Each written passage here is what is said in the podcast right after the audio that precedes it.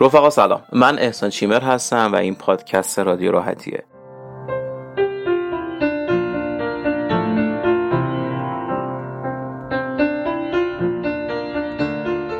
پادکست که تو هر قسمت از اون من میزبان یک آدم معمولی حرفه هستم. آدمایی که توی زندگیشون یک سری اتفاقات جذاب و بر خودشون رقم زدن و اون اتفاقات رو کردن نقطه عطف زندگی خودشون و یک روالی رو تعریف کردن که شاید توی هیچ شبکه اجتماعی و توی هیچ مجمعی نخوان از اون صحبت کنن. ما می با این آدم صحبت می‌کنیم و در مورد تجارب زندگیشون باهاشون گپ می‌زنیم.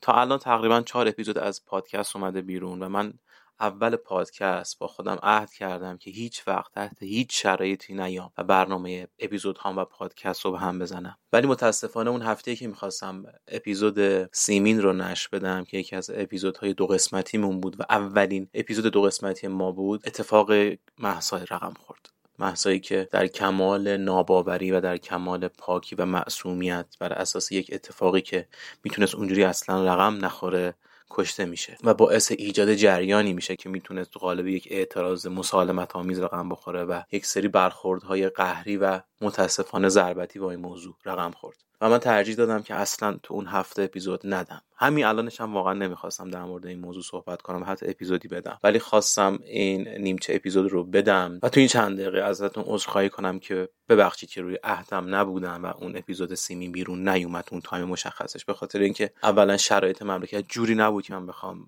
اون اپیزود رو نش بدم و دوم از همه که خیلی بر من اهمیت داشت این بود که واقعا نه خودم اصلا دل و دماغ این داستان رو داشتم و رمق این داستان رو داشتم که بخوام اپیزود رو نش بدم و اطرافیانم واقعا اون رمق وجود نداشت و ما توی این اپیزودها تلاش می‌کنیم که بیایم با آدمای مختلف در مورد نقاط عطف و مسیرهای جذاب زندگیشون صحبت کنیم تا بتونیم به همدیگه انرژی بدیم به همدیگه حل بدیم همدیگه رو یک جوری که توی مسیر تنها نیستید و ما هم به عنوان آدم معمولی حرفی من که نه دیگران به عنوان معمولی حرفی تونستن و کردن و ما هم می‌تونیم. من به عنوان کسی که همیشه ترجیح میدم گوش بدم و یاد بگیرم. واقعا دلم نمی‌خواست که اون اپیزود بیاد بیرون تو اون time و الان هم که نوبت باید قسمت دوم اون اپیزود میومد بیرون ترجیح دادم که ازتون عذرخواهی کنم و بگم ببخشید که بر اساس time زمانی مشخص و برنامه که از قبل چیده بودم اون اپیزود بیرون نیومد.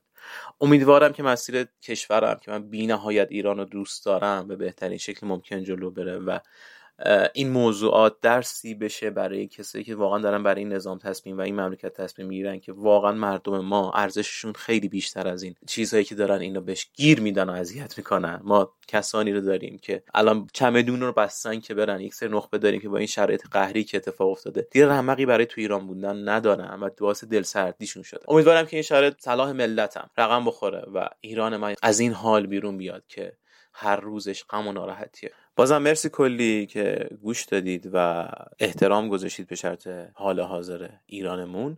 امیدوارم که حالا هفته آینده بر اساس حالا این هفته یا هفته بعد که میاد شرایط جوری باشه که بتونیم اپیزودهای بعدی رو نش بدیم و کنار هم از همدیگه یاد بگیریم. دمتون گرم. مراقب خودتون باشید تو این شرایط. مرسی کلی.